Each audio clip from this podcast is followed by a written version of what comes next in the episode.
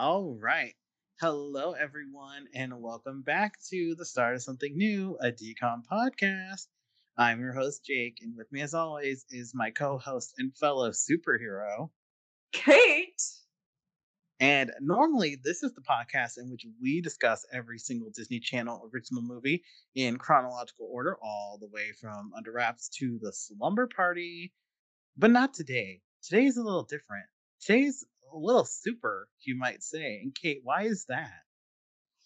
We are doing a bonus episode. And as you were saying, Jake, before we start recording, it is our first bonus episode without a like particular reason behind it although we do have a particular reason but like not a holiday or a birthday um in a long long time if ever but we're doing a bonus episode on the wonderful the glorious disney not decom but often thought to be a decom sky high yes um I will say this isn't our first bonus of this kind of caliber because we did do Lizzie McGuire a movie as a bonus. Ah, yes, I did forget that, um, which was so much fun with two very special guests.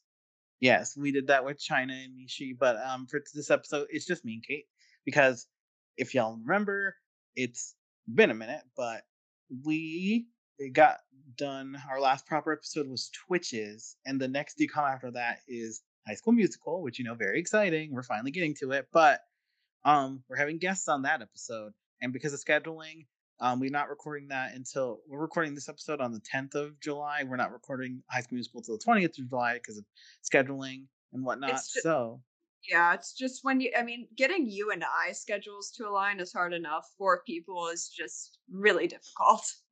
Right, right. So, in the meantime, we are like, okay, so that's not going to be out to the end of the month, but I don't want to go radio silent on everyone for a whole month. So I proposed to Kate want to do bonus on Sky High because Sky High is very often thought of as a decom when in reality it's not.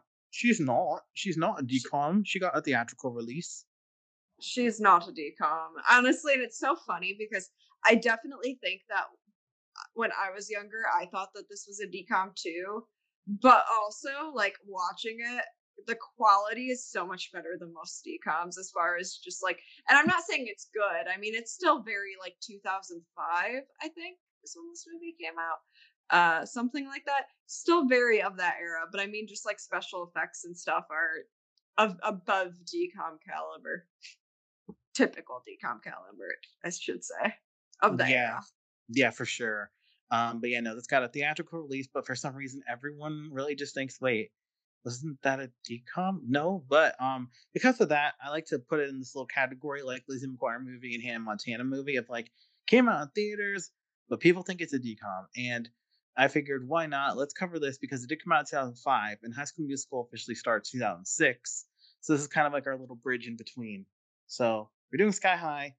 It's really cool. But before we do that, Kate, because it's been a minute, honestly, how have you been since our last recording? If y'all don't know, little Missy here was a Kansas City night one girly. I was a Kansas City night one girly. Oh! Yes, sorry. I'm sorry for headphone users. My my bad.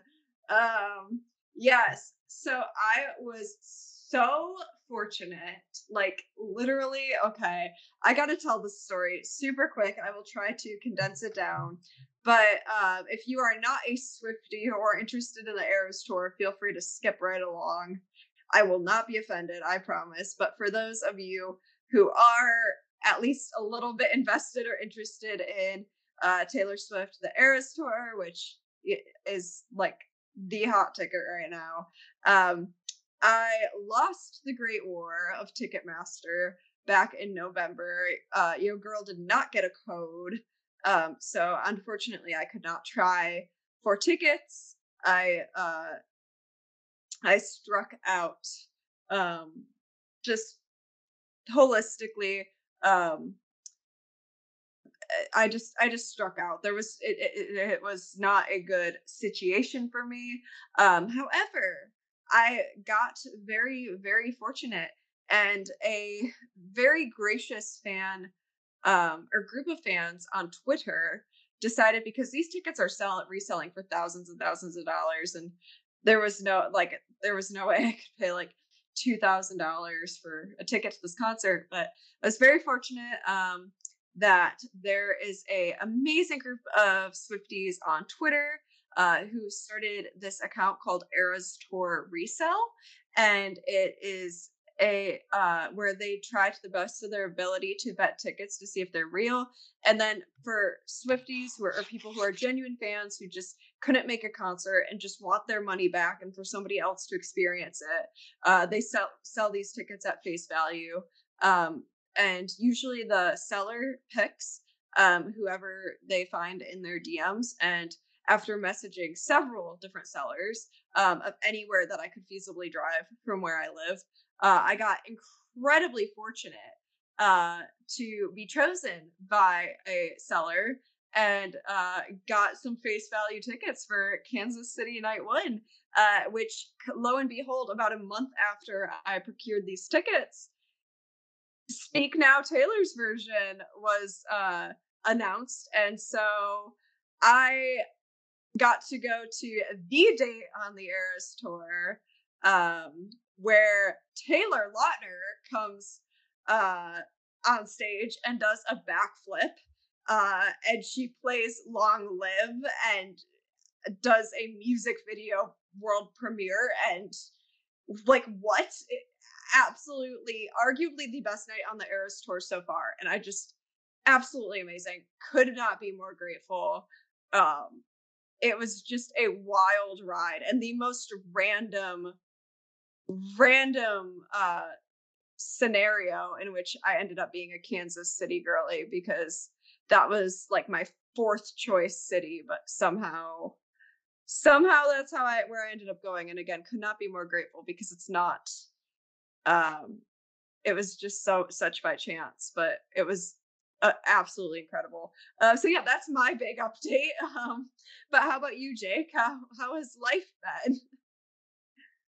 Well, you know, I haven't, I haven't gone to Eras tour, but that's also just because I'm not that.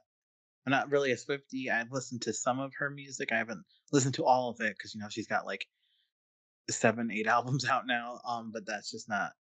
And it's just not into the Taylor Swift as much as others. But um, honestly, I've been being fine. I've been uh, and me and Kate have been talking about this. I've been on a bit of a reading kick lately, honestly. Yes, we love a good book. You know, it's so funny that you say that too, because so I um I have to read like a hundred novels. Probably not a hundred. Well, not a hundred anymore, but literally close to a hundred novels in like the next like 15ish months it literally comes out to like seven novels a month or something insane uh, that I definitely uh, try not to think about. But instead of reading those novels, I am reading those novels, but I'm also like reading my fun novels, and I'm like, I need to not. Um, but I just, I just that just reminded me of that. But you have been reading some pretty great books that we've been talking about and I keep I'm adding them to my fun list, but then it sucks because my fun list keeps growing, and I'm like, I need to focus on school. Yeah, so basically, it all started um, when I uh, read. I read Red, White, and Royal Blue, which, if y'all know, the girls who know know, um, mainly because that's getting a movie coming out in August. Literally the day I fly out, it comes out, and I'm like, oh. Do we do a bonus episode? I don't know if we do a bonus episode right away, but maybe later on. But um, for those of you don't know, very quickly, it's a uh, it's a, a queer romance set in an alternate universe of the uh, of the world because it's about the son of the president of the United States and the Prince of England. Obviously, these are fictional, made up versions of those characters. It's not any actual people, but it's like I said, it's getting a movie in August. So I'm really excited, and I wanted to read the book, so I read the book and I really liked it. And then I read um, Aristotle and Dante Discover the Secrets of the Universe, which is another queer romance novel. It's way more YA than Red, White, and Royal Blue. I'll say that right now. Um, and that one was also pretty good. And then currently, I'm just about to finish uh, another novel, Boyfriend Material, which is set in London. It's about two guys, and it's got some. It's got some of the best book tropes in it. It's got like fake dating, which is always fun it's just got like they improve each other just by being in each other's lives. It's it's so fun, and I may be a little biased just because I love the the setting of London. I know Kate does too. Kate's actually been to England, but you know we're just we're both just fascinated by London and England in yes. general. Oh my gosh, I love the UK. Yes, so much. I uh I spent a semester there in college for for our listeners listening. Um and I did not live in London. I lived in Manchester, but we still love London. And I'm actually fun fact, I'm going to London shortly um before our trip together. Jake and I are taking a trip uh, in a month. So I have like about three weeks. Three weeks? Two and a half, three weeks, and I'll be in London. yeah, no, it's really fun. But yeah, I've just been on a reading kick. Um, I also saw um the new Pixar movie Elemental on Friday, which I know you saw a few weeks ago. So good. So good. I'm sorry, I'm such an Elemental stan. I just loved that movie. It deserved more love at the box office. Yeah, no, I know the box office was not a great return for it, but I saw it. I liked it. I won't. I will. I'm not ashamed to admit I cried. I, I teared up at one point. Um, I think it's actually a really well written like romance, which is like, I don't know why everyone was thinking, oh, Pixar's doing a romance. Ugh. And I'm like, did y'all forget they also did WALL-E? Legit, yes, WALL-E and Eve, we stand. Um, yeah, I I thought they did such a good job with Elemental. Um, I feel like based on just conversations with people, the uh, trailers could have like better presented uh, what was going on in the film, but I I don't know. I just I really really really enjoyed it. I think that it's such a good story, but just so much so much intricacy. Um, and I don't know. I just I just loved it. So yeah, I definitely didn't expect a romance out of Pixar pre Elemental, but I thought they did such a lovely job with it. Again, other than Wally, I mean WALL-E, she she did exist, um, and we love WALL-E. But yeah, so good. So I'm so glad you finally got to see it because I I texted you right after I saw it. I was like, oh my gosh, this is such a cute movie. Yeah, so that's like really my big updates. I've just been on a big reading kick lately. But yeah, so that's our catch up. So Kate, are you ready to talk Sky High? I'm so ready to talk Sky High. All right, then let's get into it. Let's start with the background. Do you want some background? Give me that background. All right, so Sky High. It's a 2005 American superhero comedy film. It was directed by Mike Mitchell and written by Paul Hernandez and Kim Possible creators Bob Schooley and Mark McCorkle. Which honestly, watching this movie, I can see the Kim Possible vibes coming through. Oh, a hundred percent. Yes, and then Mike Mitchell, um, he's directed some other movies. Um, the most important ones, other than Sky High, I think to us at least, when it comes to like, I, I kind of hate saying children's entertainment, but I think that's what you would categorize this as almost. Um, right. He also directed Shrek Forever After, you know, everyone's favorite Shrek. Oh, Shrek. Yeah, he also did uh Alvin and the Chipmunks Chipwrecked, everyone's favorite. Uh yeah. Um, we love a good Alvin and the Chipmunks flick as well. Yeah. But then he also did uh the SpongeBob movie Sponge Out of Water. I think that's the third one they did. Interesting. Uh, this is a very interesting array of films. Yeah, he also directed Trolls, the first one. He didn't do the second one. Hmm. Interesting. All right. All right.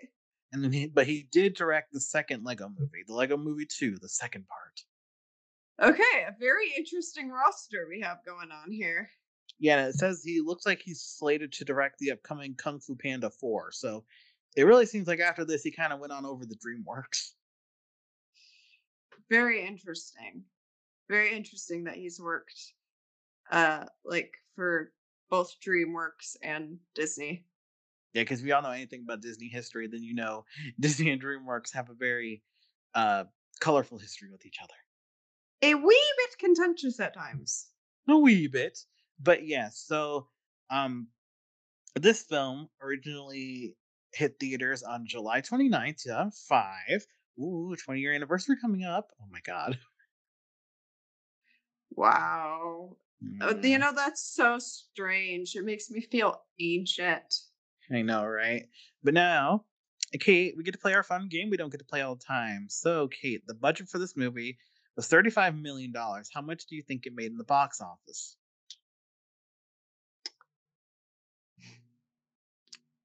This is a hard one because it's very popular, but it's also usually thought of as a TV movie, as we discussed a lot earlier. I'm gonna say 50 million. Well, Kate, I can tell you, it did better than that. It made 86.4 million. Oh wow, that's much better than I thought. I was way off. She she did good. She did real good, which I understand. It's a very entertaining movie.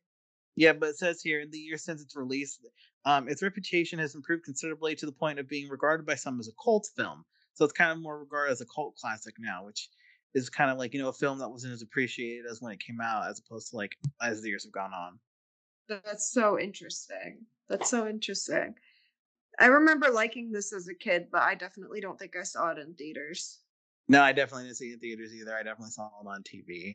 Um, but as far as our cast goes, we have Michael Angarano as our main character, Will Stronghold, who I have to admit I don't think I've seen him in anything else besides this. Um, yeah, I don't think so that I've seen him either. But you know, he's here. Um, obviously the big name, we got Mr. Kurt Russell in here as the commander. And Mm. I think it's interesting in Kurt Russell's in this movie because if you guys don't know, Kurt Russell actually has a pretty long history with Disney. Does he actually? Honestly, I know he's done like a ton of stuff, but like I always think of him as being uh Santa Claus in oh god, those Netflix movies. What are they called? Oh yeah, the Christmas Chronicles. Christmas Chronicles, yeah. Yeah, but I know he's um, done so much stuff. Yeah, no, and um, he was in like a lot of Disney movies in like the seventies and like eighties. Um, really, if you look at his um filmography, you'll see he was in like a lot of just uh live action Disney movies from back in the seventies and eighties. It's actually really interesting. Um, and obviously he's still working with Disney now because he was just recent. Well, I say recently; it's probably been a few years, but he was just recently um the spoiler main villain in Guardians of the Galaxy two. Interesting. Yeah, I never I guess I didn't realize that, but all right. Interesting. Yeah, so I think it's fun that he's here. He's playing the commander. Um, we have the late Kelly Preston as Jetstream. So the commander and Jetstream are Will's parents. Oh, I didn't realize Jetstream had passed away. That's very sad. Yeah, no, she passed um back in 2020. It was really it was a really sad moment and um yeah, it was just like, oh my god, no way. But yeah, no, she passed in 2020. So uh rest in peace, Kelly Preston. We loved you in this movie. What? I want to see what happened. Although, I- mean, not my uh, breast cancer. Oh, that sucks. Dang. Yeah. Rest in peace, Kelly Preston. She she killed it in this role, though. She did real real well. Yeah. Yeah, rest in peace, Kelly Preston. We love you. Oh, she wait, she was the one married to John Travolta. Yeah. Okay, I connected the dots there. I didn't realize that she was John Travolta's wife. Which I know you shouldn't classify someone as someone's spouse, just that, but I just didn't realize they were the same person. All right, okay, making connections here. Yes, yes. Um after that, we have pretty much just Will's group of friends as much as main characters go. Yes, but can I talk about? And I don't know how familiar you are with this. You might not be familiar at all with this show. Um, but have you seen Burn Notice? I have not seen Burn Notice. So Burn Notice is a USA uh, network show. Um, sorry, I have to throw this in here because it shook me. So I was probably the first like adult. I hate to say adult show because that makes it sound like uh different kind of entertainment, but y'all know what I mean, like a like not children's show that I I watched growing up because I remember when I was like so it's about a spy um who is like uh, who's burned which means like he's um he uh is like basically blacklisted and is told to like stay in one city and like doesn't have a bank account and he's he spends the show trying to figure out like who burned him while he does all these odd jobs or whatever. And I used to watch, I remember when I was like seven years old, I would either watch Burn Notice or Drake and Josh with dinner, which very different because Burn Notice was aimed at an adult audience, whereas obviously Drake and Josh was like kids and families.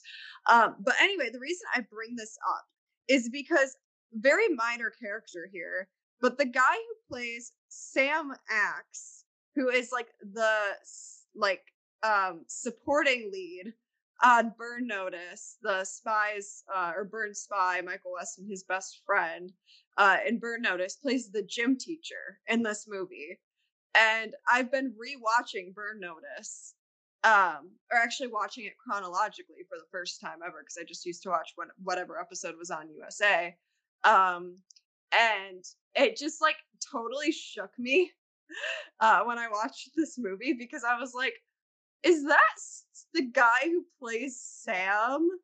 Um, and then I was like, uh, yeah, yes, it is. Uh, so anyway, Bruce Campbell plays the gym teacher. Uh, if you're not a Burn Notice fan, that's probably super irrelevant and random, but it really shook me because I don't think I had seen him in literally any other role before, um, other than Sam. Because obviously, as a kid, I didn't connect the dots. So, anyway, just want to throw that out there before we get to like the main teenage cast well, actually, it's funny to bring up Bruce Campbell because I'd say a lot of people at this point know him better as being Ash from the Evil Dead series.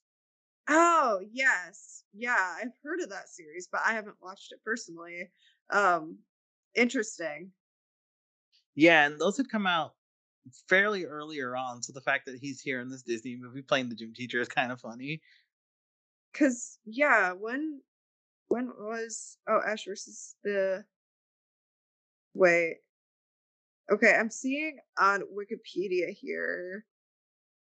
Ash versus the Evil Dead was 2015 to 2018, but where's the one before that? Where's the first one? Because he reprised that. Where, where, I don't. Yeah, the original Evil Dead came out in 1981. Okay, I was like, I was like, this that that was not the original. Okay, interesting, interesting. 1981 yeah because he very very interesting um that that was his claim to fame. That's so interesting to it's funny how people know different actors from different things and then that character just becomes so associated with them and then you see them in something else and it's like wait what? Yeah definitely but yes we got nice we got a bruce campbell appearance in this movie Wait, um, he was born in Royal Oak, Michigan. Oh, that's interesting. Wait, really? Oh, snap! That's very, yeah. Uh, Jake and I have both originally been Michiganders, so any whoosies. Yes, so of course we got to shout out our girl, the one, the only decom queen herself, Danielle Panabaker is here as Layla. We love Danielle Panabaker. And honestly, it's like maybe that's another reason why people thought this was decom because it's got Danielle Panabaker in it. Oh my gosh, the Panabaker sisters, they are uh decoms. Like it's just a such a strong association. It really is, which is ironic because this came out before Read and Weep. Yes, which is again so interesting because like I remember Read It and watching Read It and Weep when I was younger, and I definitely wouldn't have guessed that this came out first, but here we are. Here we are. Um, next up, uh, we have actually Mary Elizabeth Winstead, who's a very famous actor now. She's here playing uh, Gwen Grayson and Mary Elizabeth Winstead. You may know uh, from Scott Pilgrim versus the World, um, Birds of Prey, one of her many other roles. Um, I know, the, and the craziest thing I want to point about Mary Elizabeth Winstead is that she is currently married to Ewan McGregor. Wait. Oh, shoot. She is. Yeah, they just got married literally last year, but still, it's like, what? What? Bro, these connections are just wild. They really are. But yeah, so Mary Elizabeth Winstead, she's here. She's a great actor. Um, we have Steven Strait as Warren Peace, which, Kate, how much do you appreciate that as a name? I deeply appreciate it as a name. Yes. Um, Seymour Stray, I have not seen him in anything else, I don't think at all, but he's here. We have Dee Jay Daniels as Ethan. He's one of the uh, group of friends. Uh, we have Kelly Vitt as Magenta, another one of the friends. And then here's another big one. Nicholas Braun is here as Zach. And Nicholas Braun, if y'all don't know, recently gained a lot of popularity and honestly and actually accolades for portraying cousin Greg in Succession, which is a very popular show, a very good show. I've heard. I've never seen an episode, but I know that he was recently spotlighted for his performance in that, so I just want to bring that up. Very cool. Yeah, neither of us have seen it, but I know a lot of people watched in like Succession. Yes, a lot of people do. We are not in one of those. Maybe we'll watch it someday. Maybe someday at some point we will see it, but I guess today's not that day. No. Um other than that, really, we don't have any other big roles for the most part. But I do want to point out Lynda Carter plays the principal here. And Kate, I don't know if you know this, but Lynda Carter actually portrayed Wonder Woman back in the Wonder Woman TV show in in the 1970s. I did not know that, but that is such a fun little Easter egg. Yeah, so she's here playing the principal, but yeah, back in the day, she was she was the first live action Wonder Woman. Let's go! That is awesome. Yes. So I just want to point her out. Other than that, um, actually, you know what? Let's point. I want to shout out one more character because I love this character so much. We have Kevin Heffernan as Ron Wilson, who is probably my favorite of supporting cast because I just I love that character, Ron Wilson, bus driver. I, I love Ron Wilson, bus driver. Yes. So that's our, that's our cast. So we kind of already dipped into this, but Kate, what's your history with Sky High? Um, I remember watching it on TV probably multiple times as a kid. Um, it was just one of those movies that seemed to just be in such a rotation on Disney Channel that I feel like ever every now and then I turned it on and it was on and I always liked the movie, so I usually watched it. But that's that's really my history. I feel like it was just this weird integral part of the Disney Channel when I was growing up. Yeah, same. I feel like I watched this a lot on Disney Channel when I was younger. And then, okay, so full transparency, everyone, we were to record this episode last Sunday, but it was the 4th of July weekend, and my neighbors were being really annoying with fireworks, and I didn't want that to mess up our audio. So now it's Monday the 10th, it's a week later, but I watched Sky High in full last Sunday getting ready, and I watched it again yesterday just to refresh my mind. But it's like, honestly, I remember so much of this movie just from uh, memory alone. It's insane. Yes, I know. It's just, it's literally, I feel like this is one of those movies for like our generation. If you watched the Disney Channel, like, you probably know it. Yeah, I know another big thing is like a lot of people for the longest time have wanted some kind of sequel and continuation of this because it does feel like it's ripe for like a continuation of some kind. Yes, and I see on the Wikipedia page at least it sounds like they started some kind of sequel, but then nothing really came out of it. Yes, let me read that for y'all. This is from Wikipedia. Um, yes. So in 2016, Disney announced a sequel to Sky High was in early development stages. And January 2019, it was revealed by the director Mike Mitchell that there were earlier plans to make a franchise, but due to the film's box office performance, nothing came to be. So they wanted to franchise this even back when the movie first came out, but because it didn't do that great at the box office, they didn't they didn't get a chance to. But apparently, and I love this, the sequel would have been titled Save U, but they used just like the letter U, and it would have involved them going to college, hence why the college is called Save U. Get it? I feel like that would have been fun if they could have done it correct, like not correctly. That's a bad way of saying it, but I mean, it is hard to pull off sequels sometimes, but I feel like it had a lot of potential. That's what I'm trying to say. Yeah, but then um when it comes to the 2016 announcement, um it, it sounds like as of right now there haven't been any new developments on that front despite them announcing that hey, we're finally going to make a sequel, but it sounds like it might just not happen now because it's been like more than a couple of years since that announcement. Yeah. So it's kind of unfortunate, but you know, yeah. I guess it is what it is.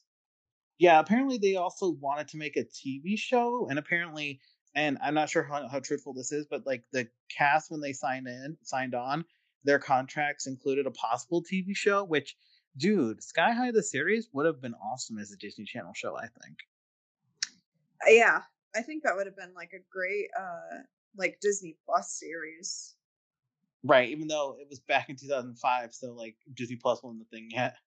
Right, right, but um yeah because i have no idea at what point that was that became a concept but i feel like it would fit really well on the disney plus roster. I mean it's a tv series so that's not streaming but i mean right at this point in time streaming is tv but um what i was gonna yeah. say is honestly i think if they did it right they probably could still make a sky high series now. They just have to focus on new characters but i think they could do it. Yeah they could pull like a high school musical, the musical, the series where they're it like pulls from the original source material, but it's not focused on the same characters whatsoever. I mean, maybe we could get like some of the original cast to guest star or something, but I just think I don't know. I think even now we could still probably do a TV show. It just like I said, it would have to focus on like new characters starting their their year at fre- not, their freshman year at Sky High. Oh, 100%. I think that it would be really fun to see some of our older characters as like teachers and or parents or like in those kind of roles. Basically what we're saying is we want a descendants sky high version. Yes please give us that. Yes disney plus we will let you have that idea if you let us guest uh, guest star in an episode. We do have theater backgrounds which we will get into i'm sure during the high school musical episode Yes, but there you go, Disney. If you put us in one episode, we'll let you have that one. Yes, I'm done with that deal. Yeah. Let us, Disney. But alrighty. Yeah, with that out of the way, shall we uh fly into the plot of this movie? Let's fly into it. So we open with um like comic book art uh, and our main character Will explaining kind of the world to us we learn that in this world there's all kinds of superheroes, but two superheroes in particular stand above the rest, and that's the Commander and Jetstream.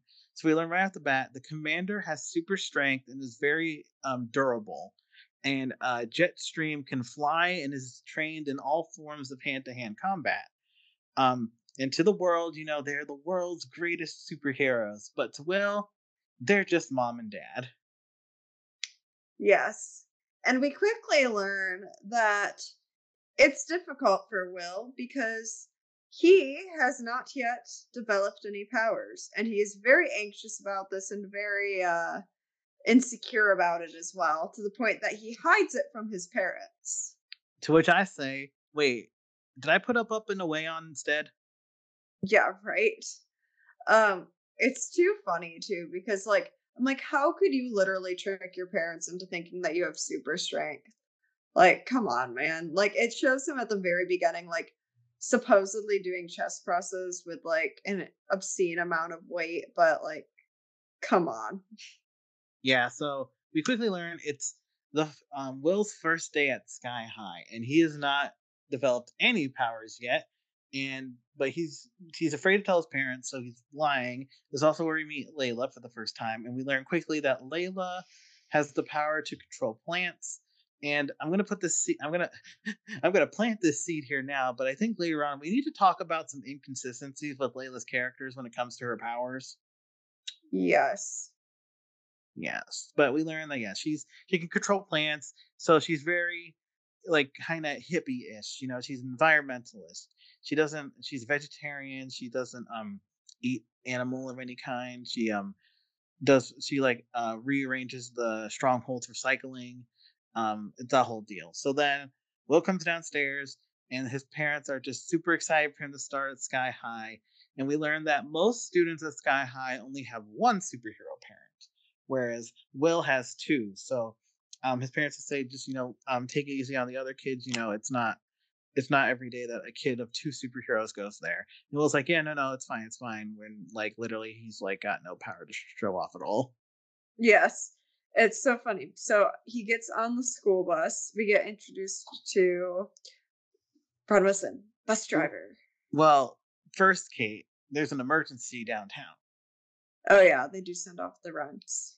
Yes, because there's just a giant evil robot attacking downtown. So um, Will's parents quickly transform into the commander and Jetstream and go off. Uh, so yeah, Will and Lila, I will call her Lila. Layla have to go off to the bus themselves. And yeah, this is where we meet Ron Wilson, bus driver, best character, honestly. And at first, uh, Will's like, "Is this the bus to Sky High?" And Ron Wilson, bus driver, is all like, uh, can, "Dude, do you want every supervillain in the area to know where we're going?" And this actually proposes my first question: Are superhero kids' identities kept secret or what? Like, does the public know about the identities of the kids who go to Sky High? I feel like that is such a good question, and I have no idea. Right? Because like they're not going to normal public school, so like I don't know. Because like, does that mean they went to like normal elementary and middle school, and then suddenly this like kid you've been going to school with for like your whole life suddenly just not in your high school? Is it is it like a yeah yeah that's interesting. I know it's Is it- weird, but Kind of like the opposite of I know that like in the area where we grew up there was like um a Christian school that went like 1 through 8 and then like after that some kids decided to commute to the nearest Christian school and some kids fed into public school like was it supposed to be like like uh once you get done with I don't know. I'm just like yeah, it's weird. Who knows? yeah. But anyway, um, uh, there's also where Ron Wilson, bus driver, gives Will his card, which put that in your back pocket. That'll actually come back later. Um, there's also the first time where Will and Layla get mistaken for a couple, and it leads to, you know, that great old 2005, and honestly still writing trope where like a, a girl and a guy get confused as a couple, and they mean like, go, no, no, no, not us. We're just friends. We're really good friends. We're besties. Yeah. Even though it's like clear from the get go that Layla is totally in love with Will. Yes. Like the crush is everybody can see it. everyone can see it except Will because that's how the that's how the writing goes. The actual guy who the girl has a crush on never notices. Yep. Yeah. Uh, but anyway, they take a seat on the bus, and this is where we meet uh, Zach, who is apparently um, a friend of Will's already, I guess. But um, he basically Zach tells Will that like it was he was starting to get worried that he wasn't going to manifest his powers at all yet, at all. And at first, Will's like, "Oh, so you don't have your powers yet?" And Zach's like, "What? Are you kidding? No, they came in like last week or something." But he doesn't. Sorry. Sorry, talking too fast. You're good. Um, but Zach says no, his powers did come in, and but he doesn't tell Will what they are. He says they're he's just gonna have to wait and see like everyone else. So it's hyping up to be this big moment. But anyway, once um the last kid is picked up by the bus, um the bus just proceeds to drive off an unfinished bridge. And they do like a roller coastery thing to Sky High. Yeah, the the bus turns into a jet, and we go to Sky High. Uh, meanwhile, the commander and Jetstream take out the giant robot, and for some reason, the commander takes the robot's eye just cause why not? Why not? Anyway, when we arrive at Sky High, which is surprise, floating in the sky. Um yeah. Definitely not a big surprise there, but you know, Yeah, shocker. yeah, we learned that an anti-gravity device is what keeps the school floating, and that the school's in constant motion, so it's never in the same location. Like, so that way it's just not in the same location the whole time in case a villain tries to attack or something. Which I'm like, I guess that makes sense, but also like it's kind of weird that villains just kind of know that Sky High somewhere up in the sky. Yeah, like would- wouldn't that be dangerous? I I don't know. Whatever, I guess. anyway, we see some students arriving and we see some powers being shown off. Like we see two girls flying in onto the school. Um, we see a guy with laser eyes, laser a girl, and then she turns around and freezes him and his friend who are laughing at her, which I think is like, oh, that's nice. She just gets them back right away. Yeah. And then as the kids are getting off the bus, we are introduced to the good old school bullies, Speed and Lash. Yeah. And they immediately want to go pick on the freshman. Yes, and we learn, true to his name, Speed has super speed, but then Lash is like Mr. Fantastic. He's got stretch powers. He's Elastigirl. Pretty much, yeah. Yeah, and they start want to start uh, picking on the new kids, but that's when Gwen Grayson arrives. Gwen Grayson, she's a senior, she's student body president, and she's so excited for everyone to be here. They're gonna love Sky High, and Will's not hearing a single thing she's saying. Yes, he immediately has a crush on her. And you can kind of tell immediately uh, Layla's like, um, what? Yeah. She's like, bro, I've been here all along. But She's like, you belong with me. yes, she's definitely having her Tay Tay moment. she really is. But anyway, we quickly learn that the freshmen every year are put through power placement, which is where Coach Boomer has everyone show him their powers, and that's what decides what track they're in. Because at Sky High, there's two tracks heroes and hero support, aka sidekicks. Yep. Um, and so we uh see different kids go through power placement. Um and it gets to uh well first off, um one of Will's friends, uh, glows, is automatically put as a sidekick. Yeah, Zach Um, reveals his powers that he can glow, but it's literally just like a glow stick. You can't see it if there's like any other form of light going on. So, because Coach Boomer doesn't even try and turn the lights off or anything, he gets immediately assigned to sidekick. And we see a few other kids go through, and most of them get hero, but like a few get sidekick. And one I want to know is there's a guy who can like grow two extra pairs of arms and he gets assigned hero, but I'm like, what if that's just his power? He can only grow the extra arms. It's not like he has super strength or anything. Yeah, I don't know about that choice. I guess I'd have to see more context. Yeah. Um, but eventually it gets to um we see no, yeah, we see the other two f- eventual friends' powers, Ethan and Magenta. And Ethan's power is he can melt into a puddle. Yep. And Magenta turns into a guinea pig. Yeah, first she says she's a shapeshifter, and that gets Coach Boomer all excited. But then she reveals that she can only shapeshift into a guinea pig. Yep. So they both get the sidekick. And then we get Layla, and Layla just straight up refuses to use her powers at all. Yeah. Which, okay, let's unplant that seed from earlier. Layla says she only believes in using her powers when the situation absolutely calls for it. Okay, so what were you doing earlier in the Stronghold house, bringing their plants back to life? Yeah, there is definitely some inconsistencies. Uh, because, like, not to get ahead, but at one point she makes a tree just to help her get on a roof, which I'm like, that doesn't seem quite in line with your like little like spiel there, where it's like I only use my powers when absolutely necessary. Yeah, she definitely doesn't use them when absolutely necessary. She uses them when she feels like using them. Right. And she doesn't feel like using them right now because, um, as she points it out, power placement's kind of a flawed system because she thinks it's not fair to base someone's like character and heroic ability based on what their power is. But because she's not going to use her powers, Coach Boomer puts her in sidekick. But now it's time for lunch. But when they get back to power placement, we're going to start with Will. And Will just stands up there and. Well, hold on, t- hold on. Oh, okay. We go to lunch first, and Kate, who do we meet at lunch? Who do we meet at lunch? Well, this is the introduction of Mr. Warren Peace. Ah, yeah, yeah, yeah. The nemesis. Because we learn, which, hold on, what? Why are his friends telling him this? Shouldn't Will's parents have told him that there's a kid who goes to Sky High who's the son of a villain that they put away? Yeah, they probably should have mentioned it, but apparently his friends know, but Will doesn't. Actually, when you really stop and think about it, Will doesn't know anything about Sky High because he didn't know about power placement either. Yeah, he's very clueless. I'm like, what are his parents doing?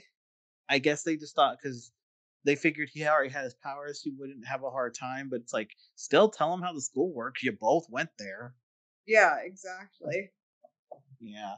But anyway, um, we learned, yeah, very quickly that uh, Warren Peace already does not like Will because of the history of their parents. So Will goes, Great, it's my first day and I already have an arch nemesis. Then we cut back to power placement and now it's Will's turn. Yes. And so Will just kind of stands there awkwardly before trying to tell Coach Boomer that he doesn't have any powers, but then Boomer thinks that he's messing with him. Yeah, so at first he's like, okay, so you definitely have super strength like your dad. So he drops the car on him, and luckily Will like doesn't get crushed immediately. Yeah, he's like smart enough to like quickly drop to the floor so he doesn't get crushed. And he's like, "Are you like what?" And uh Coach Boomer's like, "Oh no, you're flyer like your mom," and then he like catapults him. Yeah, and once again, he hits like a solid concrete pillar, which once again there should be something broken there. Yeah, he definitely would have gotten way more hurt in real life. Yeah, but this is where he goes, Look, I don't have powers. So the coach boomer puts him in sidekick. So we have our group of sidekicks. Yes. But and ironically enough, they do still end up sending Will to the nurse's office, which is like, okay, smart, but also, yeah, no, he would have had to probably go to the hospital in real life because you threw him against concrete and dropped a truck on him. Yeah, honestly. Um, um, but the nurse who has X-ray vision checks him out, says he's good, and she tells him they basically have this spiel of like it's super rare, but sometimes a kid who uh, is the child of two superhero parents never gets any powers, despite how rare it is. And she says the only case that she remembers of that happening is Ron Wilson, bus driver.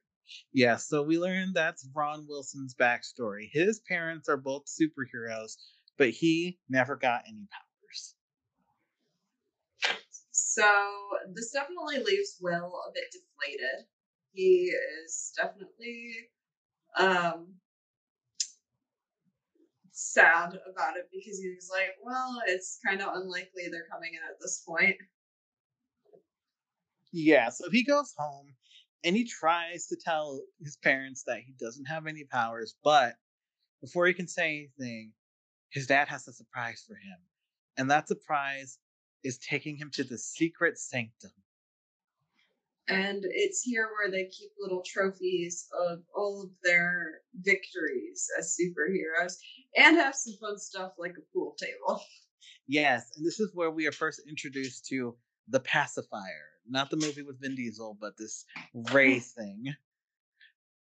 Yes. And so um apparently that uh Will's parents um were took uh the pacifier from a villain called Royal Pain and they had defeated Royal Pain in some epic battle and they're super proud of this weapon that they confiscated from the scene.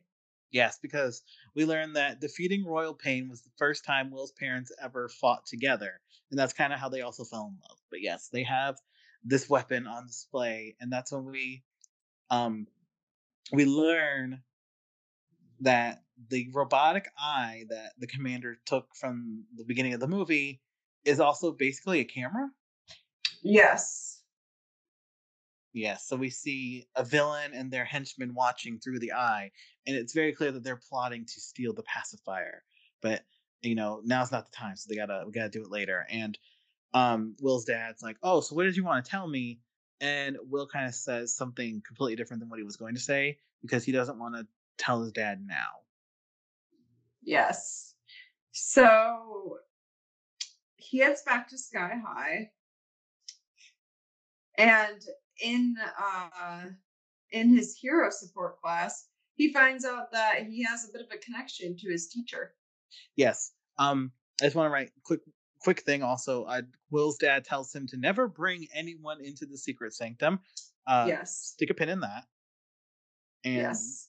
Yeah, we um we uh, go to hero support class and we learn that the teacher for hero support class used to be a sidekick known as All American Boy, And we learned that he was the commander's sidekick, but Will's never heard of him before. And he has this really poor, sad, dejected moment when Will, it's clear that like Steve never talked about his sidekick to his son. Which is like, dude, that's really sad. But also, I have a question. What is All American Boy's power? Because clearly he has powers because he's at Sky High, but we never learn what they are.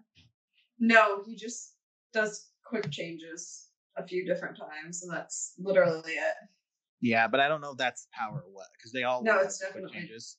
Yeah, I was going to say it's definitely not power. Yeah, he, they don't they don't say. Yeah, I also wrote my notes because um, uh, I don't know if I ever really talked about this before on the podcast, but I'm actually kind of a little bit of an avid comic book reader. And what I wrote down is like the weird thing is like sidekicks aren't really a thing in comic books anymore these days. They don't really have those anymore. Super interesting to see how things evolve. Yeah, because like obviously everyone knows like Batman and Robin, and like I, I honestly I think Batman and Robin is the most popular. Why? Why did I just? Why did I just think of Mermaid Man and Barnacle Boy? Oh yeah, SpongeBob. Freaking SpongeBob. Yeah, but I'm just saying, like nowadays, it's it's interesting because Robin as a character still exists, but he kind of does his own.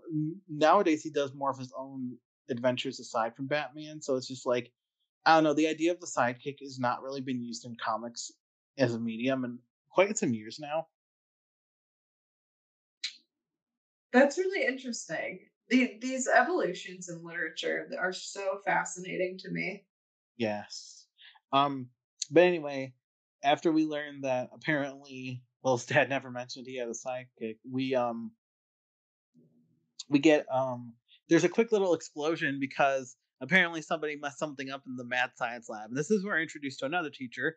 This is Mr. Medulla, who, fun fact, is played by the guy who voices Pleakley in Lilo and Stitch. Oh my gosh, I didn't know that. That's so cool. Yeah, so that's another Sky High faculty member we meet, the mad science teacher, and it looks like his power is just okay. that he's super smart. Yes, uh, I believe the medulla is like a part of your brain, which makes sense. I definitely didn't know that, and then I was watching this with my dad, who, worked in healthcare, and he laughed, and I was like, "What?" And he's like, "Oh, they're being punny with the name," and I was like, "Oh, interesting." Yeah. So after this, we just get a little montage of Will and his friends doing um hero support class. So we see them learning how to use utility belts. We see them learning how to do quick changes into their gym clothes. It's it's the whole time.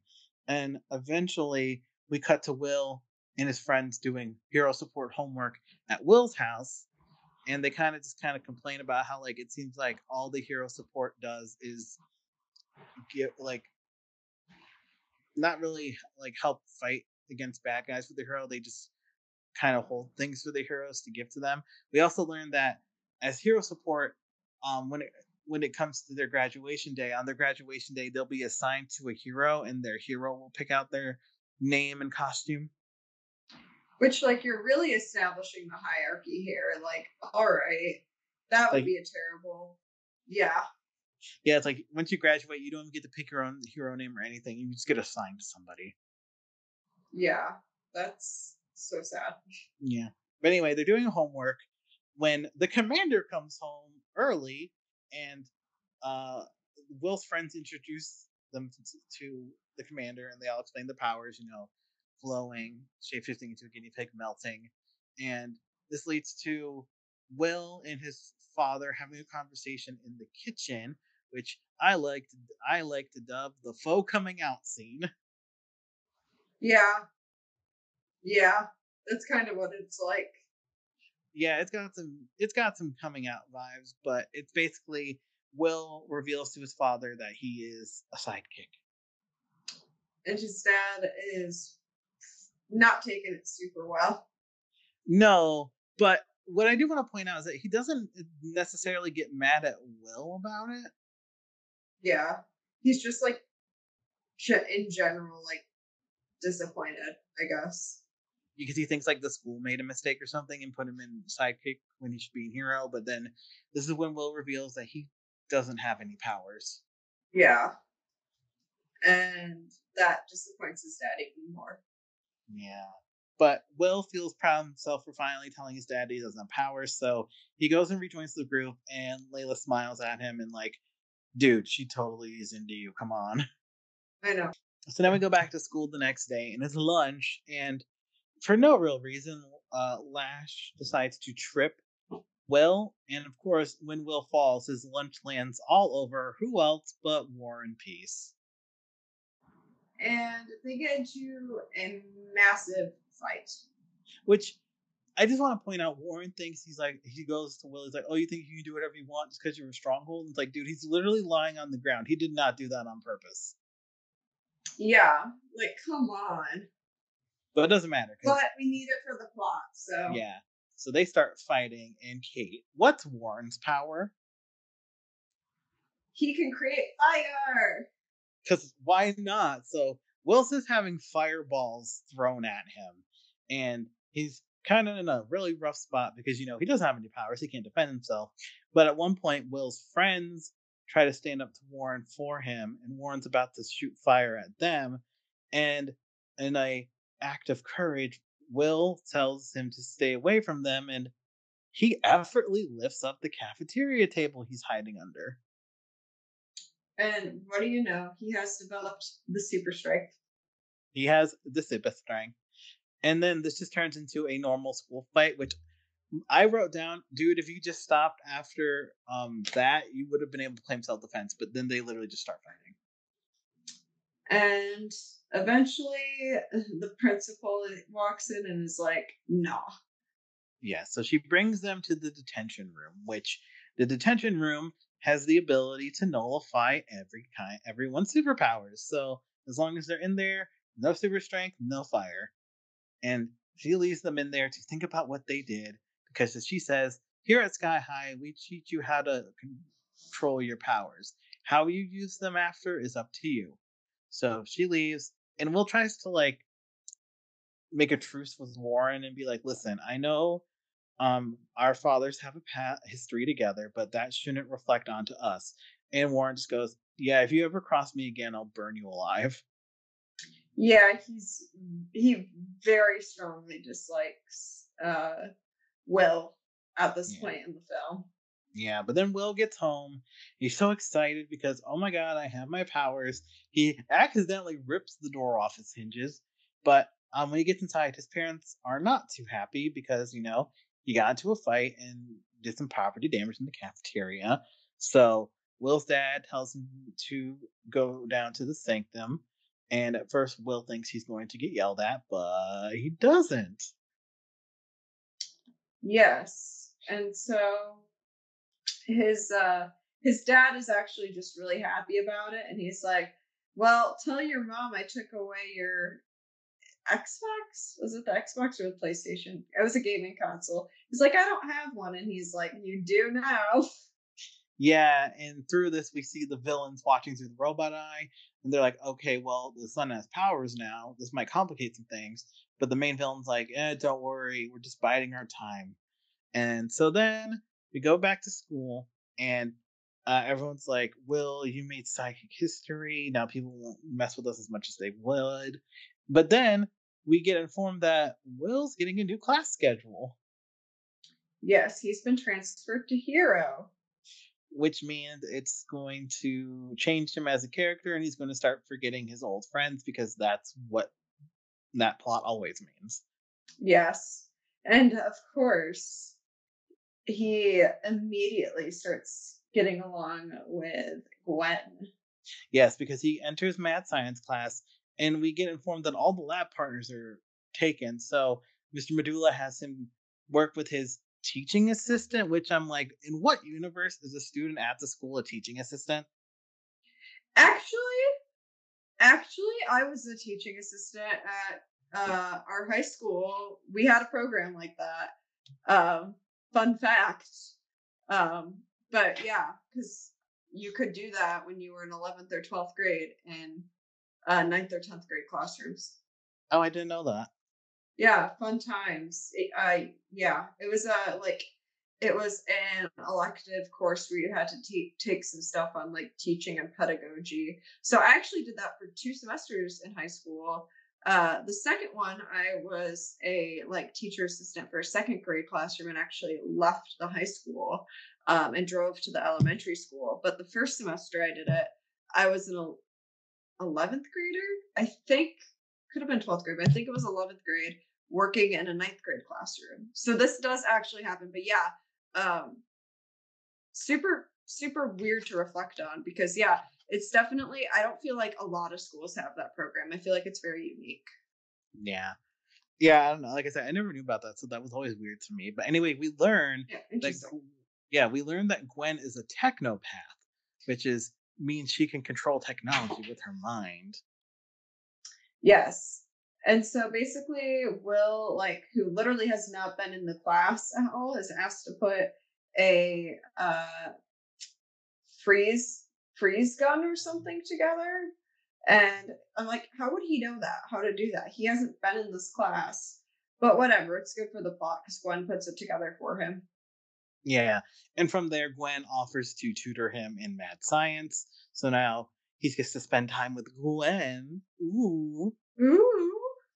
Um, so then we go to lunch, and at first, Will invites his friends from Hero Support to sit at the popular table, but then uh, Gwen's best friend Penny, who has the power to duplicate herself, makes enough duplicates of herself to fill up the whole table, so that way they can't sit with them.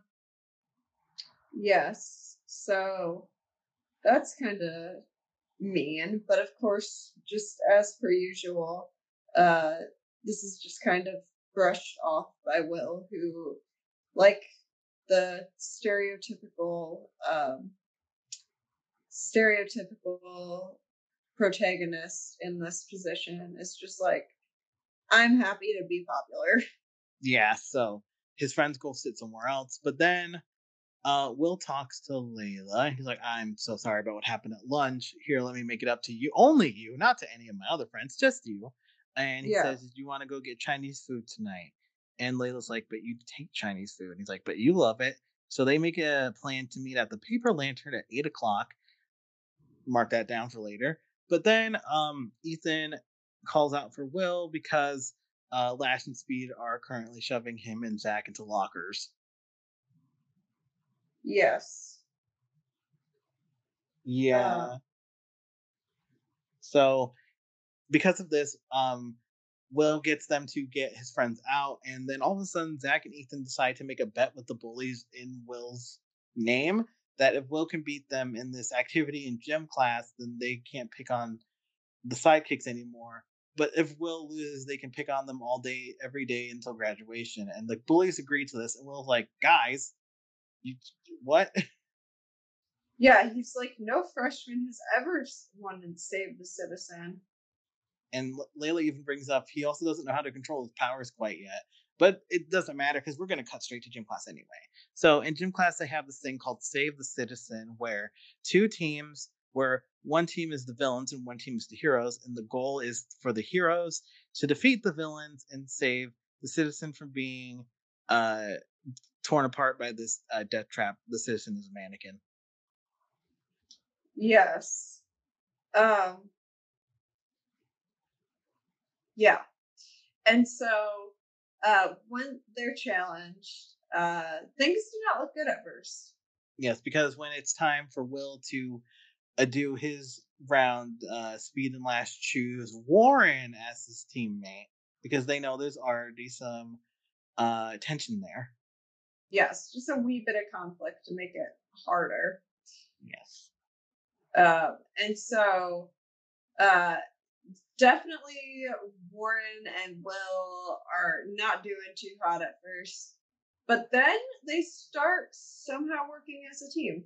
Somewhat.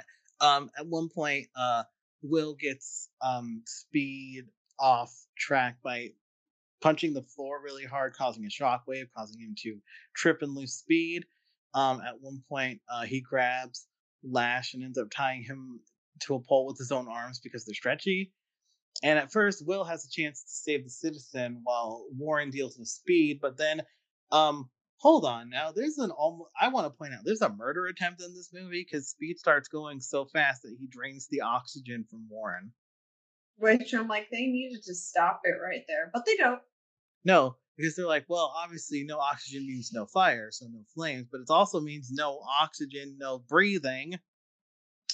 Yeah. Like, um, we just can't let a student die. Like, what?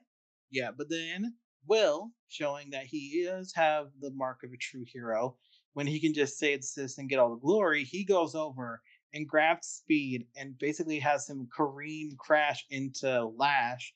And then he grabs Warren, throws him across the pit, and Warren grabs the citizen just in time for them to be declared the winners. And so that leaves a little bit of a bitter t- taste in the mouth of the seniors. Yeah. So everyone is celebrating, and Will's friends try to pull him over to celebrate with him, but he's too busy celebrating with Gwen and the popular crowd.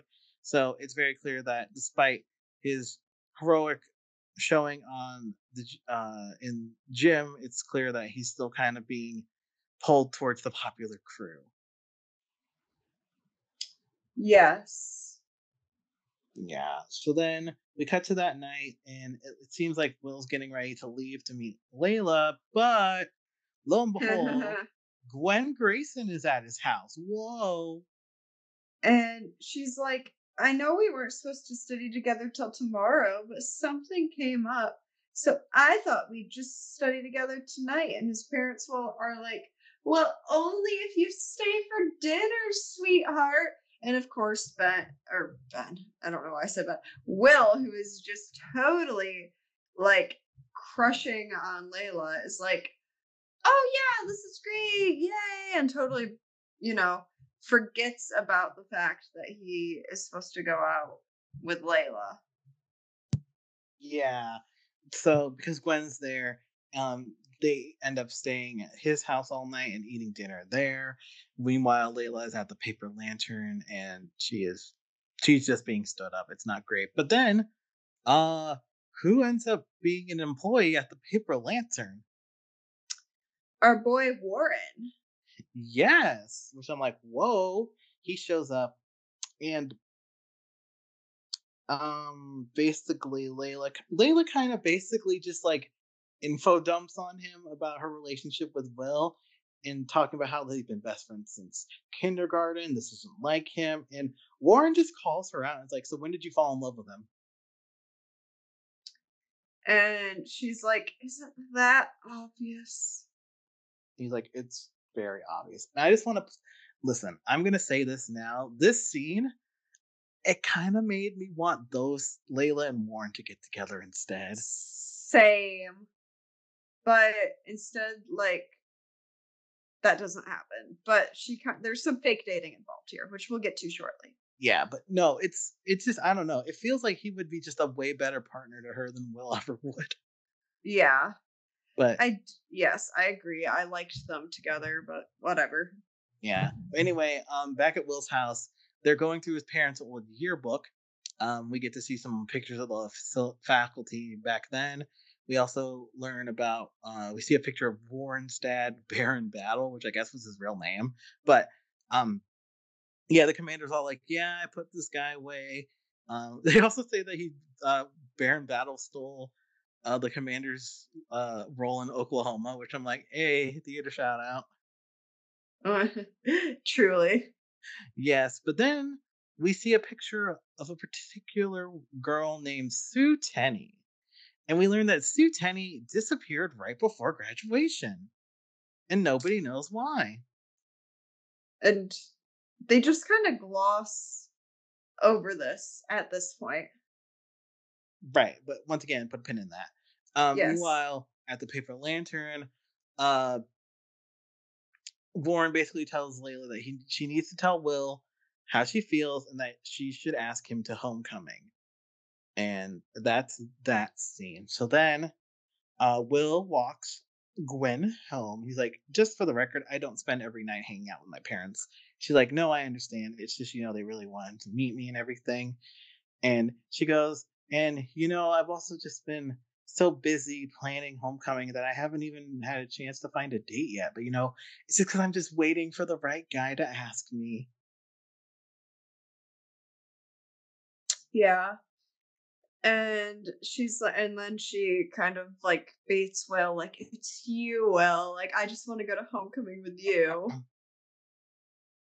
Yeah, and will's like, "Oh, okay, yeah, let's do that." And then, um, uh, Gwen's dad like shows up and like has her come inside, and but then as Will's leaving, she runs outside again real quick and kisses him on the cheek, and he's so excited that he jumps really far and swings around a lamppost.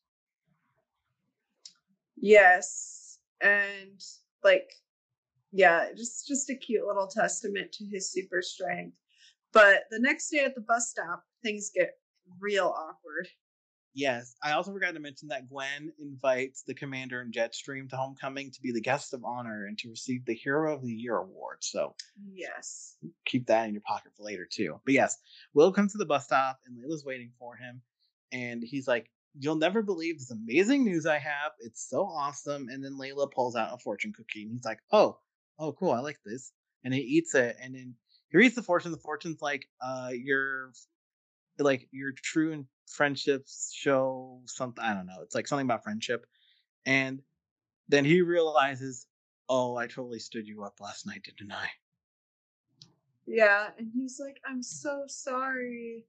Um, but he's like, I have a great, I have a date for homecoming, and uh, Eh, you know, Layla is like, you know, whatever. I have a date for homecoming too. And he's like, who is it? And she's like, Warren Peace. And he's like, what? Yeah. And suddenly he gets all mad and angry. He's like, you're going with Warren Peace. He's my arch nemesis. You can't go with him. And she's like, I can go with whoever I want to go with. And he's like, when did you even start hanging out? And she just angrily goes, tells him, at the Paper Lantern last night, eight o'clock. So that's being set up now. So at lunch, Layla sits with Warren. He's like, What are you doing? She's like, Oh, so I may have told Will that you're taking me to homecoming. And weirdly, he gets on board with it. Well, he only gets on board with it because it's a way to mess with Will, and that's like his whole thing right now. So we officially got some fake dating going on, everyone. Yes, and so there's like a little montage where she's trying to make Will jealous with Warren yeah, and it's not really working because Gwen really has Will like tied around her finger. It's like he's he's all about her. I also want to point out in this little montage we get a little glimpse into another little side story, and that's Zach and Magenta's romance, where Zach's really trying to impress Magenta, but because Magenta's kind of like a goth girl, she's kind of all like whatever. Yeah, she doesn't seem into it at first, but things may change. Things may change, but anyway, um. Okay. Yes.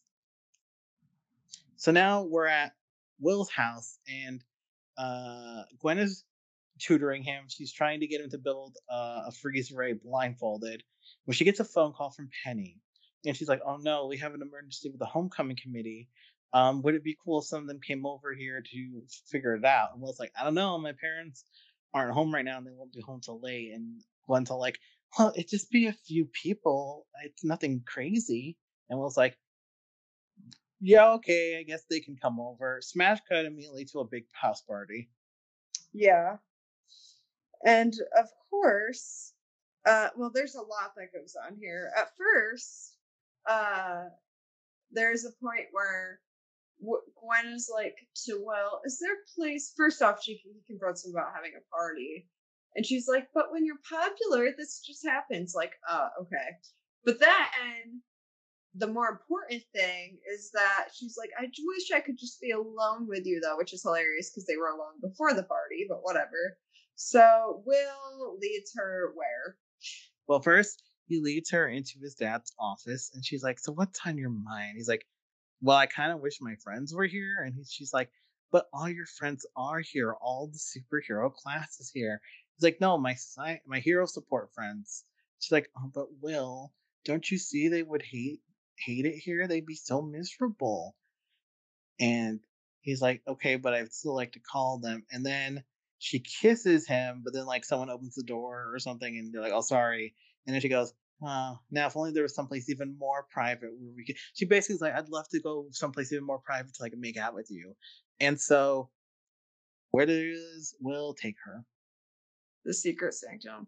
But he was explicitly told never to bring anyone to. So there, there's that Schrodinger's gun. And so they make out, and we see the pacifier get swiped in the background. Big surprise. Big surprise. But then all of a sudden, Layla's, I guess, just walking around the neighborhood alone at night when she sees this giant party going on at Will's house. So she goes inside and gets like the stink eye from everyone because they're like, what is she doing here? And she runs into Gwen, and Gwen's like, What are you doing here? And she's like, I'm just trying to find Will. And then for some reason, even though she still had Will right around her finger, Gwen decides to be a stereotypical mean girl here. Yeah. And he she's like, he doesn't want you. Like, leave. And this really hurts Layla. So she like storms out and Will sees her and he's like, wait. And she's like, have fun with Gwen. You two deserve each other. Yeah, she angrily leaves. And honestly, I gotta give credit to the writers. They have Will confront Gwen right away about this. She's like, What did you tell her? And Gwen's like, I just told her the truth. You know, she's a sidekick. She'd only hold you back. You don't need her. And Will's like, Get out. Yeah. So to their credit and to Will's credit, like, yeah, right away he's like, Yeah, absolutely not. Yeah, and, and he breaks so, up with Gwen. And then his parents come home. Because of course, right? Like immediately as soon as he's about to kick everyone out, they show up.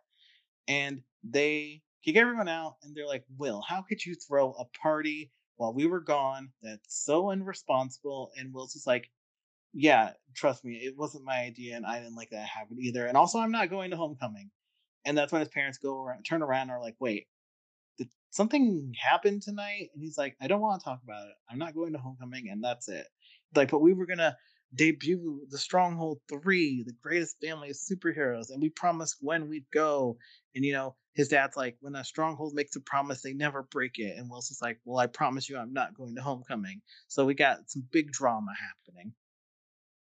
Yes. And so um Will's parents are definitely conflicted about this, but they're like, okay, I guess he's not going to homecoming. Yes. Um, and they go without him.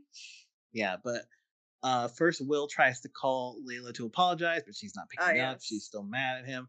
She just tells him, "Listen, um, I'm going to the paper. I'm going to go to the paper lantern. If you get any of these messages, just meet me there." So he goes, and he's now he's the one there all by himself. And of course, because we had a scene like this with Layla, Warren shows up and he's like, uh, Will's like, "Hey, have you do you know where Layla might be?" And Warren's like, "How would I know?" And she's like, "Well, you're taking her to the homecoming." It's like, "Oh yeah, we are doing that." And Will just goes, "Well, you don't have to worry about me ruining your night because I'm not going." And Warren's all like, "Wait, what?" Yeah, and then it like comes out that he's like, "Well, this isn't working to mess with him anymore," so he just tells him about Layla's crush. Which I don't know, man. Warren's like Warren's just like, listen, you two are idiots. Let me spell it out for you. Yeah, and then Will's pretty much like, I missed my chance. But no time for that because we smash cut immediately to homecoming. Where his parents went without him. Yeah, because Will still didn't feel like going, so they went without him. But we see just like all the students dancing, having a fun time, and Will's parents arrive and they're like, having second thoughts. They're like, should we be here without him? And they're like, no, let's just let's go home. But immediately they get a spotlight shown on them, and the principal's all like, we are so honored to have the commander and Jetstream join us. And here to give them the Hero of the Year award is our very own Gwen Grayson. And this is when things get real. Yes. So at the same time, is this when Will is looking through the yearbook yet again? yes, he's at home sitting in the sanctum, sulking and being sad. And his mom had given them the yearbook that they were looking at earlier because uh, apparently his dad was going to try and sneak it to the dance to try and get people to look through it. And so he's looking through the yearbook, and what does he notice? Um, he notices that our girl Gwen looks a lot like the girl that went missing. Yes, Sue Tenney. And he goes to a photo of the science club, which Sue Tenney was also a member of. And Sue Tenney's holding the pacifier. And he starts to put two and two together. And he's And like, he- crap, that be Gwen. And he Or like realizes that be the- someone related to Gwen. Yes, and that he also realizes that the pacifier is currently missing. Yes. So he's putting a lot of stuff together. And so he's like, must get to Sky High. He's like, how must I go about this? Um, and he'll contact a fun character.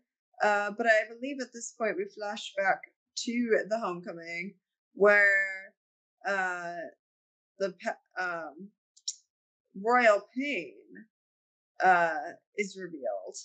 Yes, Gwen is about to give the Hero of the Year award, and she goes, "We are here to honor the greatest uh, mind to walk through the halls of Sky High, me."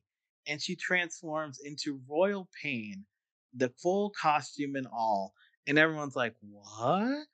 And it's revealed that she is Royal Pain, and she has the pacifier. And for a moment, uh, Will's dad's like, wait, Royal Pain was a girl? And she's like, yeah, I was a girl, you idiot. How did I ever lose to you? And we learn what the pacifier does. And Kate, what does the pacifier do? The pacifier um turns people back into babies. Yes, hence the name. And we learn that Royal Pain's plan is to turn everyone in Sky High back into a baby. and then raise them as villains. Yes, so we'll gets Sky High thanks to the help of Ron Wilson, bus driver, because if you remember, he got his card. Yes, and so he is able to get back to Sky High, and he somehow finds his friends who like snuck through a like uh like uh air conditioner or something. I don't know. Yeah, they snuck through an air vent to get out of the gym because we learned that Penny, Lash, and Speed were all working with Royal Pain, so they locked everyone in the gym. But of course, all of Will's friends escape along with Warren, and they go through the vent where Zach is able to lead them through with his glowing powers, and Will finds them, and they're like, "Will, crazy stuff's going on." And first, Will thinks Royal um that Royal Pain was um Gwen's mom and that she's getting revenge for her. Um, and that's when Speed, Flash, and Penny show up after um, Will apologized to his friends and him and Layla kiss because they finally realize they like each other. Great, great, great timing, Yeah. guys. Exactly. So while for some reason Zach and Magenta just go back into the vent, Warren, Layla, and Ethan tell Will that they can handle the three like minions, and they just tell Will to go find Royal Pain. So Will just like runs through a couple walls to get to the gym, no big deal. And then Yeah. we get um we get the three lackeys battling Warren, Ethan, and Layla. So that's intercut with Will fighting Royal Pain, and that's when yeah, this is when it's revealed that uh, Gwen Grayson was just a cover, and that Sue Tenney was not her mom, but that she is Sue Tenney. Because basically, what we learn is when Sue Tenney was attending Sky High, nobody knew what a technopath was. So they all labeled her as weird and unusual, and kind of like um isolated her, I guess, because they're like, we don't know what you are. And so she decided to vow to get revenge on Sky High. So that's why her plan was to turn everyone into babies and raise them as supervillains. But when the commander and Jetstream stopped her and the pacifier exploded, she didn't die. She just turned back into a baby. So then her little minion guy raised her again. And now, after all these years, she's finally putting her plan into motion to turn everyone into babies. Yes. And so, um, with her plan revealed, um, they all the friends are uh, defeat their various uh nemesis henchmen people. Um, there's a really cool uh shot of Layla using plants very aggressively against um Gwen's best friend, whatever her name was. I want to point out I, this that whole confrontation is so weird because like even when she's being like faced with a villain, Layla still won't use her powers. She's like, I don't believe using my powers for violence. And it takes one of them, literally, one of the clones, literally punching her to, for her to finally use her powers. And I'm like, girl, she's literally been trying to threaten you this whole time. What are you talking about? Yeah, like at what point are you like, yeah, this is self defense? I guess she was literally waiting for her to throw the first punch. But alas, she does. And then she winds her up in vines and all the iterations of her. And she just spills the beans on the entire plot. Yeah, that um and once Royal Pain gets all the babies loaded up into a school bus that she can take away take them away, um, she's going to drop the school out of the sky because she messed with the anti-gravity device. Which uh, okay. Okay. So they only have 10 minutes before the school starts falling. And so everyone reconvenes. Um, Will's still fighting Royal Pain at this point. Also, Will makes a comment being like, "I made out with an old lady," which is like, she's she's only your mom and dad's age. That's not that old. Yeah, like calm down. It's not not the end of the world.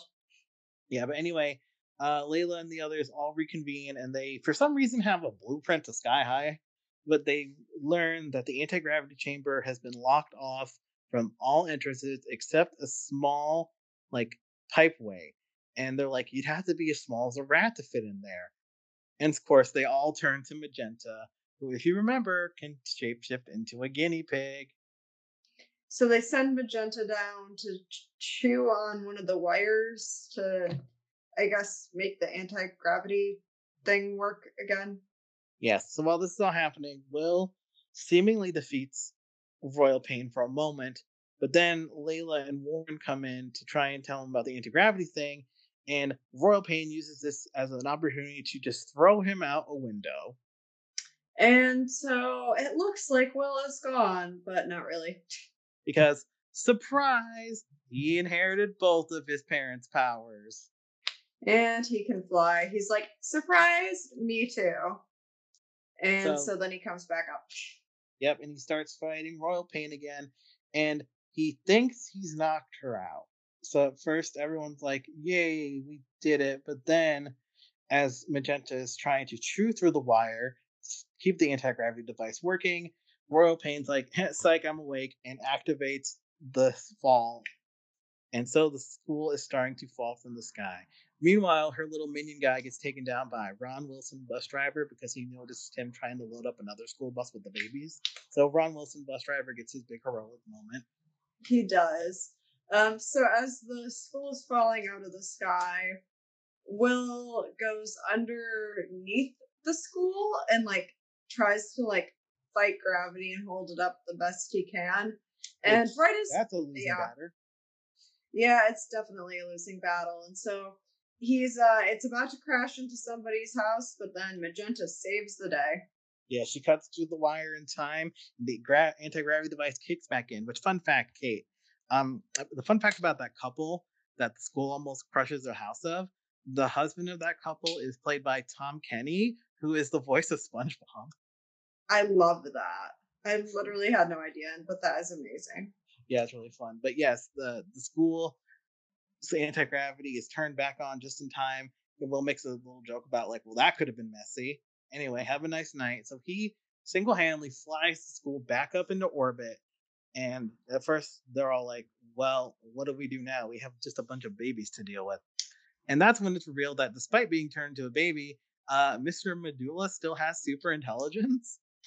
So he comes up with an antidote very easily. Yes. So everyone gets de- transformed or transformed back to their proper ages.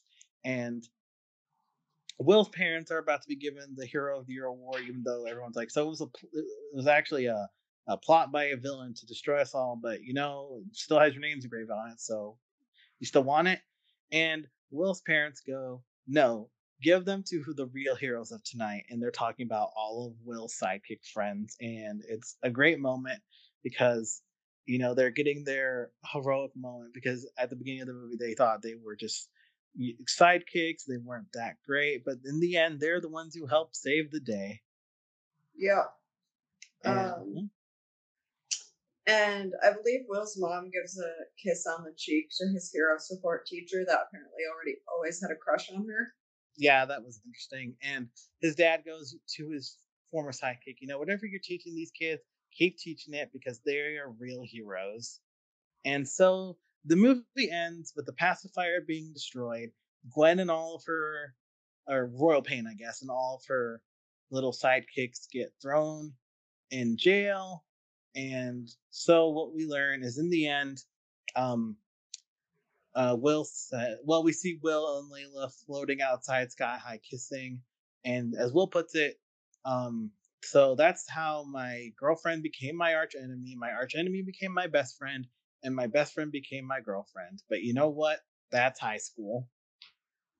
The end. Yeah, so that's Sky High. So, Kate, before we get to our final thoughts, we actually have some feedback about this movie. Ooh, I would love to hear it. All right, so we got we actually got two from Instagram, and then we actually got an email. Oh, I'm excited! I'm excited to hear all of them. Right. So first up, uh, shout out to Becca and Hunter of the Time Machine podcast because they sent us some feedback. All right, I'm excited to hear it. Um, it's very short and sweet. They basically just said so underrated and deserved a sequel for sure. Yes, hundred percent. Totally agree. Yes. And then we got another Instagram DM from Larga Laura Gazan Viso. Sorry if I messed your name up. I'm so sorry. Um, but she um messaged us and said it was so cool and different, and I didn't even know it wasn't a DCOM, But it's been a while since I last watched it. It is so cool and different, and you are totally right that like no clue it was a DCOM. I was in that same boat for like a long time. Yeah. It's then, just everyone thinks of it as a DCOM. It's like the DCOM that's not a DCOM. Pretty much. And then lastly, we actually got an email from uh let's see here. Scooby Cole 9. Um he sent us basically he kind of live tweeted, live emailed the movie. So um I'll try and go over it and like maybe just skip some things we already talked about. But um basically he says he opens with so apparently he watched this on DVD because he has the DVD of it. Uh, and apparently there's a alternate opening. I didn't know that. Really? Oh, that is so interesting. I had no idea. Yeah, I guess the alternate opening is like more of like the backstory of Royal Pain and Will's parents. Very interesting. We'll have to look that up. Yes, absolutely. Thank you for bringing that to our attention because I had no idea. Yeah. Um he says he the he really likes the comic book opening, and it's um he says that Will is uh, Will's bad at things like positioning, where he's um in that family portrait he's more to the right than in the middle, which I think so is like true. I think is yeah. like a foreshadowing of him not exactly being truthful with them at first. Yes, yeah. that's interesting. That that's a really good observation. Yeah, he also says um Lila's whole um I'll sort out your recycling and stuff is like it's like a adorable trait. It's like, yeah, she's like, hold on, let me fix this. I'm an environmentalist. Honestly though. Yeah. Um, he also likes how like Will automatically likes Ron Wilson. He doesn't like think he's weird at all or anything to kind of show his true character. Again, very good observation because yeah, absolutely. It definitely shows that like at his core, uh, Will could care less about like people's powers and how he kind of gets derailed uh, from who he is at his core for a bit. Yeah. He also agrees that like he doesn't understand how just growing arms makes you more of a hero than some of the other people. Yeah, he's right. Yeah. Um. Yeah, Lila is all Lila. I, Layla Layla is also 100% right that the hero and sidekick dynamic serves no purpose and that she shouldn't be forced to show everyone her powers. Yeah, we are also like, that's a weird thing for them to have. Yep. Yep. Very, very true. Yeah, I like this comment. How is the school not invested in glass that can withstand people's powers? Honestly, that is a great observation. Oh my gosh. Yeah. Yeah, you would think. You would think. I like, yeah, dude, how did I not think of that? But yes, absolutely. That makes zero sense. It's for the plot. Let's just be real. It's for the plot. Yeah. Oh, another comment I like is like does this school offer normal classes? Because I don't think these kids will make it in the real world if they don't have a basic high school education. Which I also actually pointed out because they say as like a cover, Will's parents are real estate agents, but I'm like, so like, do they get their cover jobs when they graduate, or do they have to go to like normal college and get degrees or something? This is so interesting. Yeah, I never realized that. It's like, wait a minute. yeah, absolutely. Yeah. Wild. Um, mm, sorry, a sec. I'm just going through. I'm trying not to like repeat things we've already said, but um, uh, just because I'm doing that, don't mean like I'm not actually like reading through the email. It's just you know. Right. No. And thank uh thank you everyone who sent in feedback for this movie. Uh we love uh hearing from you guys and yeah, continue to send us stuff when your favorite movie or one of your the movies uh, of your childhood or even now comes up on our roster. We just love hearing about yeah. people's thoughts. Definitely. He brings up a couple more points of like, why isn't the school better fit to withstand people's powers? Like things break very easily. Dude, totally right on. Like, yeah.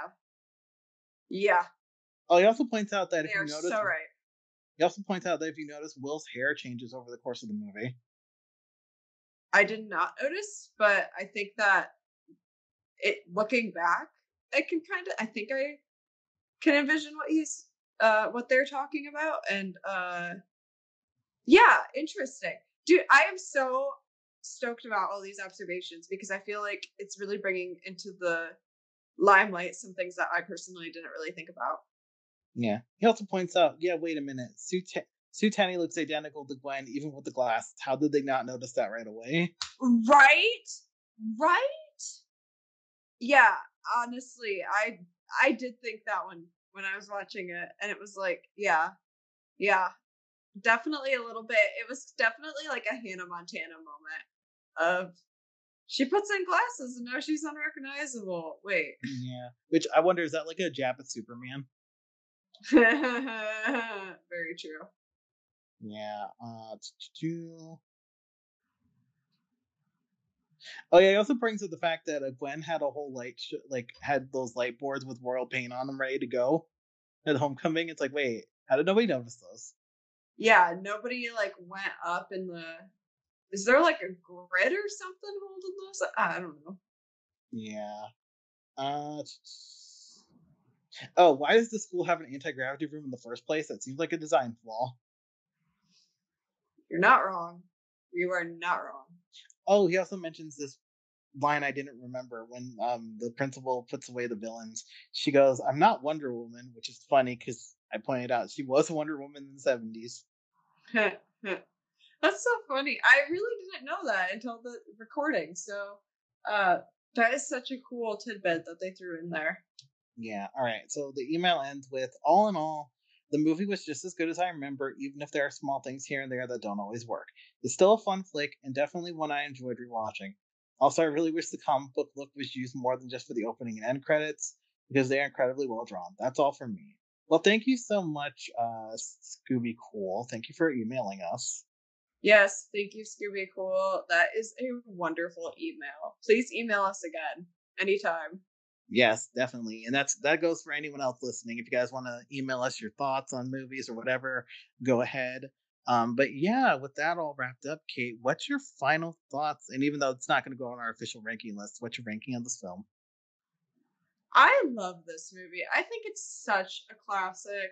I think it's entertaining. There are some like hokey moments, but all in all, it's really fun. Um, I said this to you earlier, but it might have been before we started recording. I can't quite remember. Um, but I sat down to watch this um, in mid afternoon one day on a day that I didn't have a lot going on. And I totally meant to watch like 20, 30 minutes and then just watch the rest at dinner. And I got sucked in because uh, I enjoyed it so much. And so I definitely uh, agree that there are some flaws in this movie. Um, for sure. But it's just so fun that I have to give it a nine. And maybe part of that's my nostalgia, but I think if it has the ability to suck me in, I gotta I gotta account for that. But how about you, Jake? Yeah, no, I love I love this movie. It's such a fun movie to watch, and really multiple times. I like I said, I watched it once last week and again this week, and you know, it's just a fun time. It feels like one of those movies I can just put on even in like as background, and I might just end up sitting down watching a scene or two because it's just that good. I'm I am always going to be sad that we haven't gotten any continuation of it, but at the same time, I'm almost kind of grateful because I'm like, I don't want them to screw it up. So maybe just having it be a this one movie is for the best. But yeah, no, I love it. It's a fun time.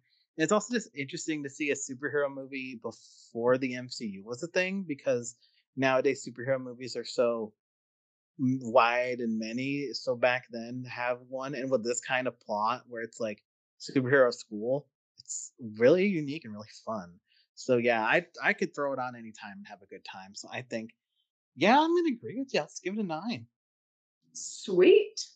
Sweet. So thank you all for listening to our bonus episode on Sky High. And then I hope you guys will be in the spring the same excitement for next episode when we will finally talk High School Musical.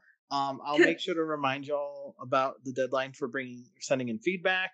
And... I was gonna, I was gonna say, I was gonna interject. Like, if you are listening to this before uh, go to our Instagram to check, but we are planning on recording on the 20th of July 2023. So if you are listening before then, send us feedback on High School Musical because we want all of it.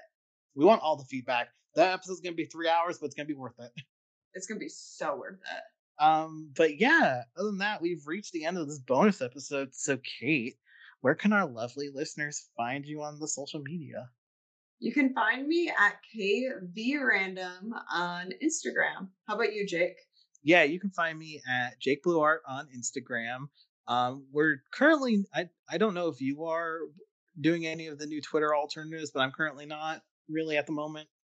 Not currently. No, I literally just use Instagram and a little bit of TikTok currently, yeah, I know, pretty much. Because I know recently Mr. Elon did some stuff at Twitter. So now there's like a bunch of alternatives opening, but I'm not jumping on any of them yet. So yeah, no, yeah. Instagram for us. I shouldn't say I I did use my uh, controversial. I did get on Twitter a little bit for the Taylor Swift concert stuff, but typically I'm not using anything except for Instagram and TikTok. So find us find us on Instagram. That's what we're saying. Find us on Instagram. Yes, um, you can find the podcast on Instagram at something new pod. Um, the email that you can use to email us um, is start something new podcast is sorry, start over. Is the start something new podcast at gmail.com. Um, if you're listening to this on Apple Podcasts, you can leave us a rating and review.